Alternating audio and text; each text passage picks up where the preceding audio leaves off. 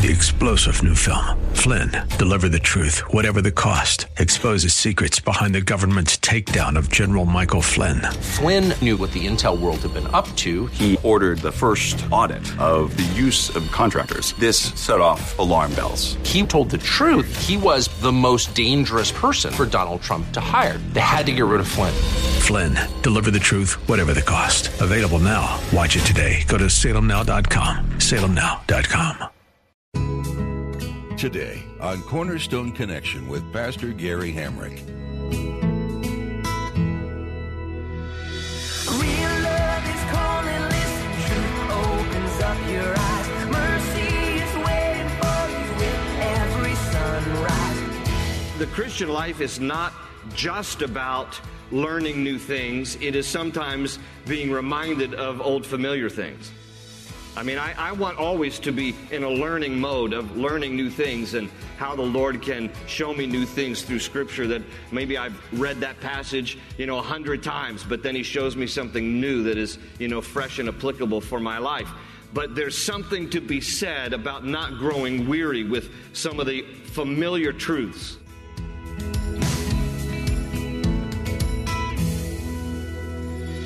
This is Cornerstone Connection, the radio ministry of Pastor Gary Hamrick of Cornerstone Chapel in Leesburg, Virginia. Pastor Gary is teaching through 2 Peter.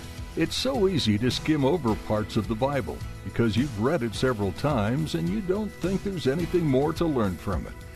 But in today's message, Pastor Gary will remind you that the foundational truths of your faith are so important that they are worth being reminded of, no matter how many times you've read them or been taught them. May you always be learning new things from God's Word and reminding yourself of familiar truths.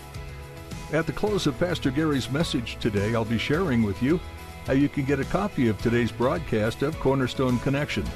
Subscribe to the podcast or get in touch with us. But for now, let's join Pastor Gary in the book of 2 Peter chapter 1 with today's edition of Cornerstone Connection.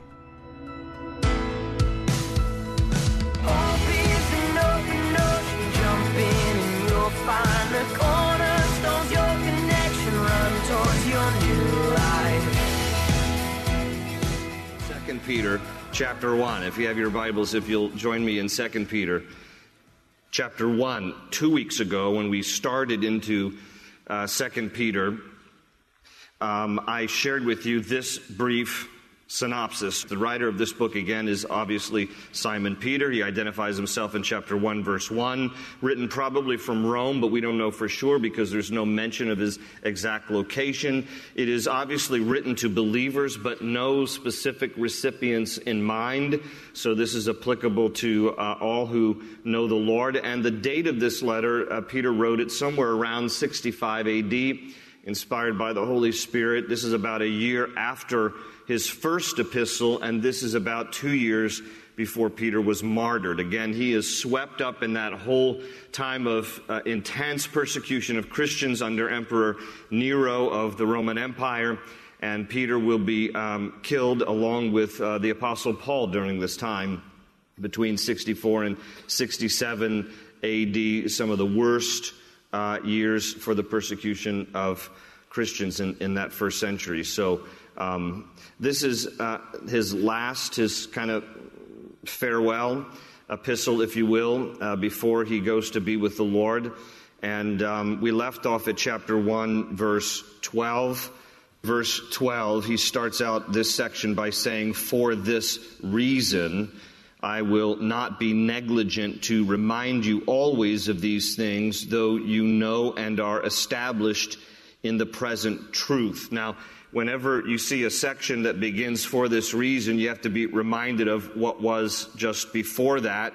And actually, in verse uh, 5, he starts that section, but also for this very reason. So he's building here. And what he's basically building on the fact is, is that we have been given a precious gift uh, he calls it a uh, something uh, divine, a divine nature in verse four about how Christ has transformed our lives, and based on that, what should a Christian uh, uh, look like in terms of how should we behave. And so he, he adds in between verses 5 uh, through 11 about how we need to uh, add to uh, our faith virtue and to virtue knowledge. I'm reading from verses 5 and 6 and to knowledge self-control and to self-control perseverance and to perseverance godliness and to godliness brotherly kindness and to brotherly kindness love and he says for if you have these things. If these things are yours and abound you will be neither barren nor unfruitful in the knowledge of our Lord Jesus Christ. And so the idea here is that, okay, we have this precious gift. We've been transformed by a relationship with Jesus Christ. Now, as believers, we should be living in such a way that our lives are marked by these different characteristics of faith and virtue and knowledge and self-control and, and love. And, and these things should be abounding in our lives. These things should mark us as Christians. And then he adds here now in verse 12 where we left off, for this reason, I will not be negligent to remind you, circle the word remind, to remind you always of these things, though you know and are established in the present truth. And he uses the word remind again down in verse 15. Let me just keep reading. Verse 13, he says, Yes, I think it is right as long as I am in this tent to stir you up by reminding you, he uses the word there again, knowing that shortly I must put off my tent just as our Lord Jesus Christ showed me. Moreover, I will be careful to ensure that you always have a reminder of these things after my decease. Notice he's aware that his time is short. And he speaks there of my decease. He knows his death is imminent. He, he understands, I mean, the, the current climate of the day and Nero and the persecution of Christians. He, he's not going to be surprised that he's going to be martyred along with other believers at this particular time. And it appears that the Lord has given him some insight into this because he says, The Lord showed me this. You know, I don't, I don't have much time left on the earth. And so he, he's writing this letter from a heart of love and compassion for fellow believers who will still be left on the earth. How are we to live? How are we to conduct ourselves? How, how should our lives glorify the Lord?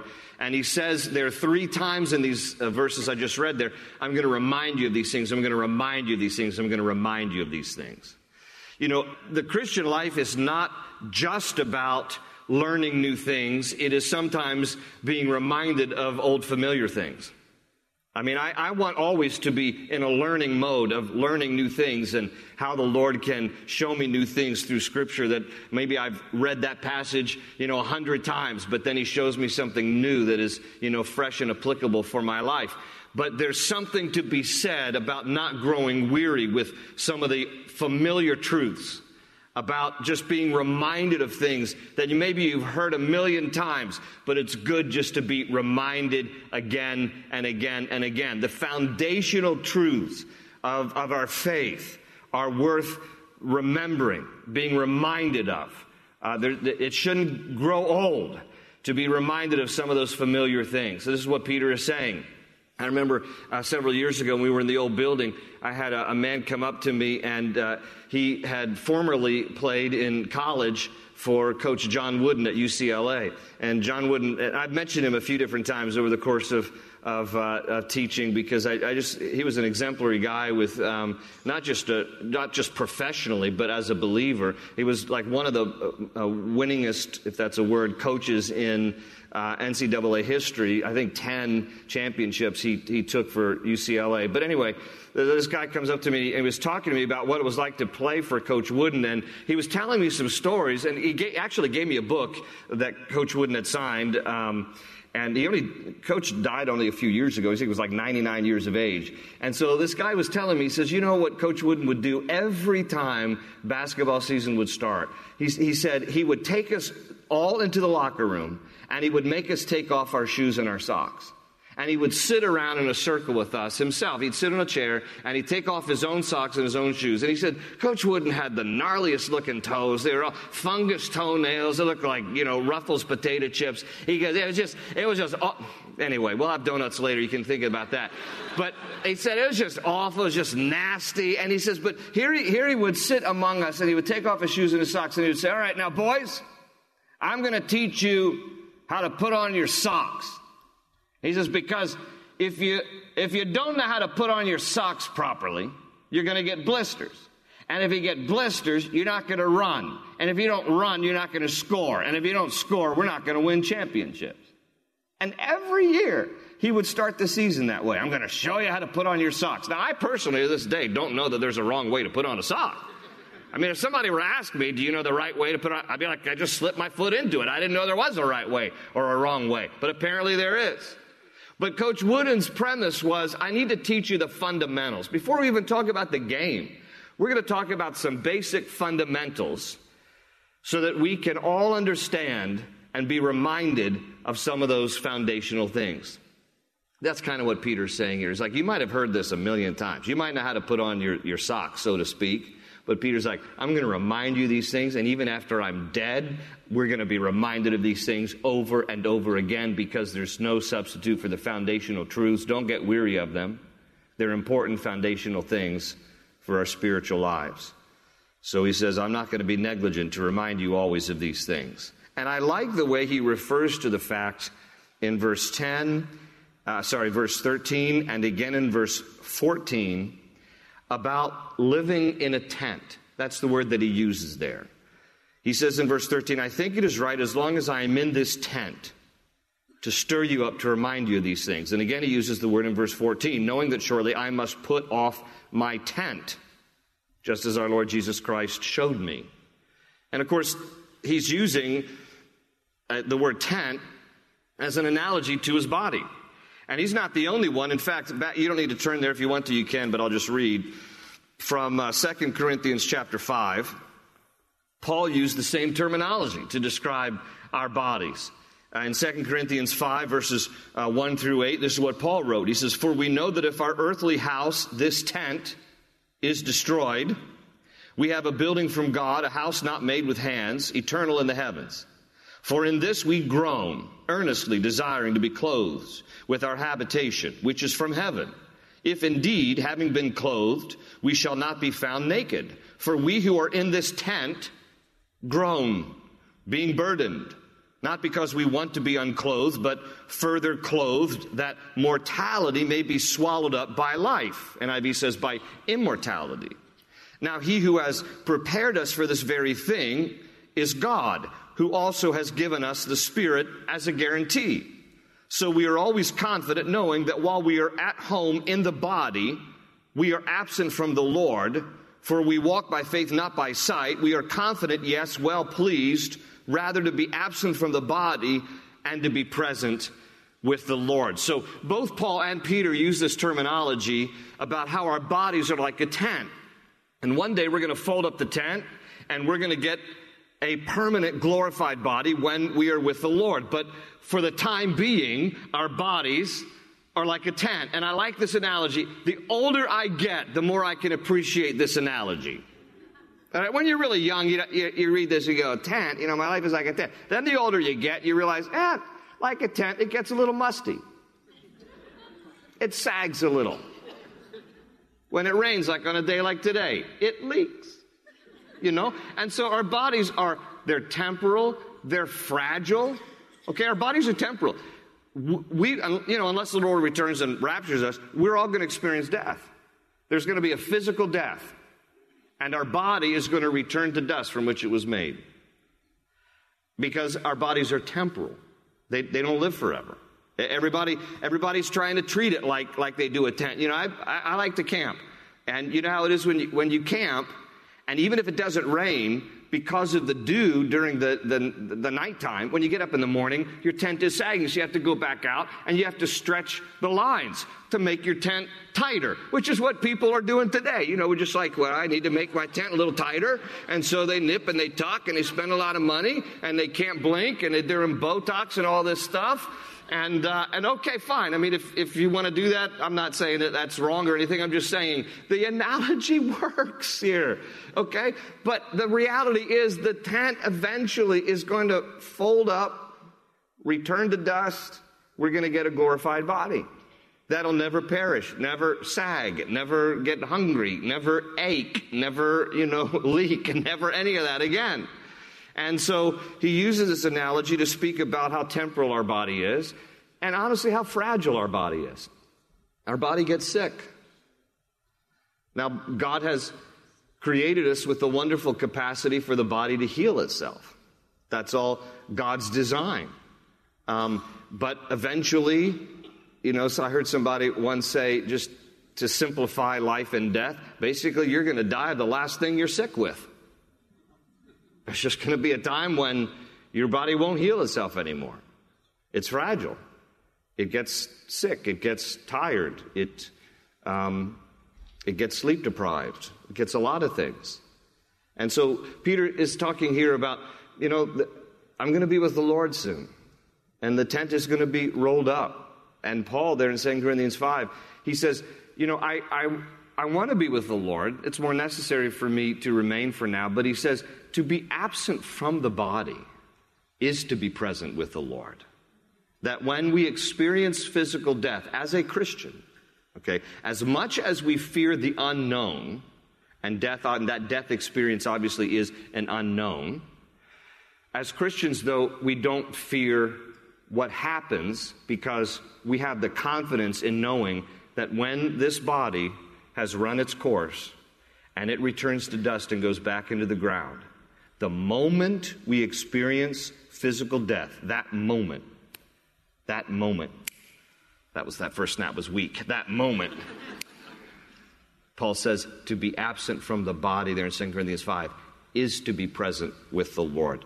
You're going to once in a while get some well intentioned people who are just misguided knocking at your door, and they're going to try to tell you that um, there's such a thing as soul sleep. This is what Jehovah's Witnesses will tell you. And they will tell you that no, no, no. When you die, you go into the grave, and you don't you don't get resurrected until until the second coming. And so you're in soul sleep. You're you're in nothing land. That's not true. Paul says in 2 Corinthians 5 to be absent from the body. The moment you die physically, your spirit separates from your body and goes to be with the Lord as a believer. And so, even though we fear the unknown, we should not fear death itself because for the believer, what it means is that we pass from this life into eternity and we are with the Lord forever. And this is the hope of the church. All right? This is the hope of the church. To not just have our sins forgiven so that we might be purified before Him in this lifetime, but to have our sins forgiven so that we might be purified before Him and then be glorified with Him. To spend eternity with Him. And Peter knows his time is short here. He says, The Lord has shown me. And he says, But I'm going to be careful. Verse 15 again, I'm going to be careful to ensure that you always have a reminder of these things after my decease. Here we are now, almost 2,000 years later, and we're being reminded of these things, just as, just as he said. He says in verse 16, For we did not follow cunningly devised fables. The word fable there in the Greek is mythos. We get our English word myth. He said, we, we did not follow cunningly devised myths or fables when we made known to you the power and coming of our Lord Jesus Christ, but were eyewitnesses of his majesty. For he received from God the Father honor and glory when such a voice came to him from the excellent glory, saying, This is my beloved Son in whom I am well pleased. And we heard this voice which came from heaven when we were with him on the holy mountain. What's he talking about there? Talk to me. The Mount of Transfiguration. If you remember in your Bibles, and in fact, I, it's Matthew 17. I'll just uh, read briefly. It's just eight verses. But in Matthew chapter 17, Jesus takes Peter, James, and John up on a high mountain. It doesn't say specifically which one, but it, it may have been uh, Mount Hermon. Uh, we don't know for sure. But in Matthew chapter 17, it says this. I'll read verses 1 through 8. Now, after six days, Jesus took Peter, James, and John, his brother, led them up on a high mountain by themselves, and he was transfigured before them. So, this, this um, miraculous thing happens where, where the countenance of our Lord uh, changes here before them, and his whole being, not just his countenance, his whole being, he's transfigured before them. His face shone like the sun, and his clothes became as white as, as the light. And behold, Moses and Elijah appeared to them, talking with him, with Jesus. Then Peter answered and said to Jesus, Lord, it is good for us to be here. If you wish, let us make here three tabernacles, one for you, one for Moses, and one for Elijah. What's Peter trying to do? He's trying to preserve the moment. You ever, you ever been in a situation where you didn't want it to stop? Like, you know, last day vacation, you're like, ah, I don't, don't I don't want to go home. You know, this is a wonderful time. And he's trying to preserve the moment here. He says, maybe we should build some shelters, one for you, one for Elijah, one for Moses. And while he was still speaking, speaking, behold, a bright cloud overshadowed them, and suddenly a voice came out of the cloud saying, This is the Father speaking, This is my beloved Son, in whom I am well pleased. Hear him. And when the disciples heard it, they fell on their faces and were greatly afraid. But Jesus came and touched them and said, Arise and do not be afraid. And when they had lifted up their eyes, they saw no one but Jesus only. And so there's this unique moment in Jesus' ministry where he takes the three of the twelve that were somewhat his inner circle. Jesus had a closer relationship with Peter, James, and John. Not that he loved them more or less than the others, but there was, there was an inner circle among the twelve. And you see it often. He takes Peter, James, and John aside, and he takes them up to this mountain, and he's transfigured. They get a glimpse of his glory. And they, they see in this uh, modified way just the, the, the, magnus, the magnificence of, of our Lord in his glory, and appearing with him are Moses and Elijah. Now, Moses represents the law, Elijah represents the prophets, and together it represents the totality of the Word of God. You have the law, the prophets, you have, of course, Christ, who is not, uh, who, who, said, I didn't come to abolish the law, but the law might be fulfilled through me. So, you know, he ushers in grace, thus our New Testament. So you have the, the whole, the whole picture of, of the Word of God present there in the Transfiguration. Peter, now writing here in 2 Peter, says, I was there and I saw this. And I can testify as an eyewitness that he was no ordinary human being. You see, because he's recognizing and writing this down as an eyewitness here in, in back in chapter 1 of 2 Peter. I'm an eyewitness of these things. I was there when I saw him transfigured on the holy mountain. I saw this with my own eyes. I'm writing this down as a testimony. You know, this is history recorded for us. Historical things are written because people were eyewitnesses of things. And Peter is writing an historical record uh, as an eyewitness of Jesus, of his majesty. And, and that's the word that he uses there at the end of verse 16. He says, But we were eyewitnesses of his majesty. And he said, I, I, heard the voice from heaven. I heard God the Father say about Jesus, This is my son, my beloved son, in whom I'm very well pleased. And so, so he, he writes this down as a record, as a testimony. I was there. He's no ordinary man. Uh, this is the Messiah that we have uh, long waited for. And verse 19, and so we have the prophetic word confirmed, which you do well to heed as a light that shines in a dark place until the day dawns and the morning star rises in your hearts, knowing this first that no prophecy of Scripture is of any private interpretation. For prophecy never came by the will of man, but holy men of God spoke as they were moved by the Holy Spirit. So here's what he's saying. He's saying, I was an eyewitness uh, of, and I can, I can testify to the majesty of Jesus. And he said, My eyewitness account here is a confirmation of what the prophets have been saying throughout the Old Testament. There are roughly 323, uh, a little bit more than 300 Old Testament prophecies about the first coming of Christ. Okay, and Jesus fulfilled them all. And the prophets were writing about Messiah, about Jesus, so that eventually when Messiah came, that people would recognize, oh yeah, that's, he's the fulfillment of all these different prophets. So Peter is saying here, all the things that the prophets wrote about Jesus, I can confirm, I can testify, because I was a witness of his transfiguration on this mountain. I can testify to his majesty.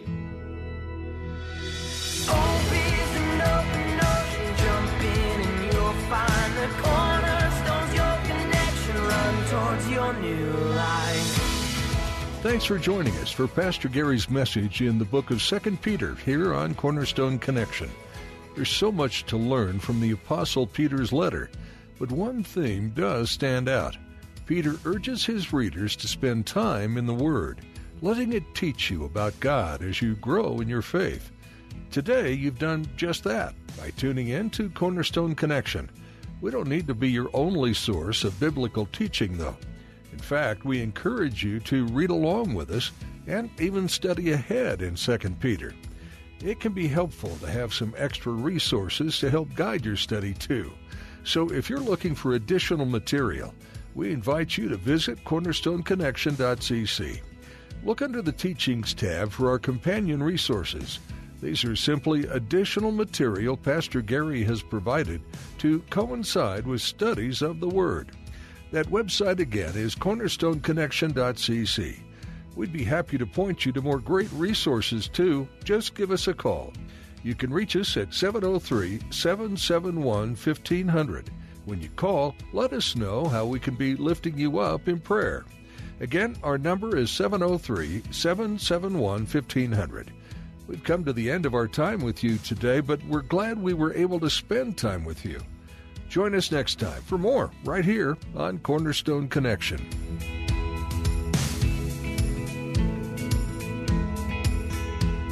They say you're a wandering soul, that you've got no place to go, but still you know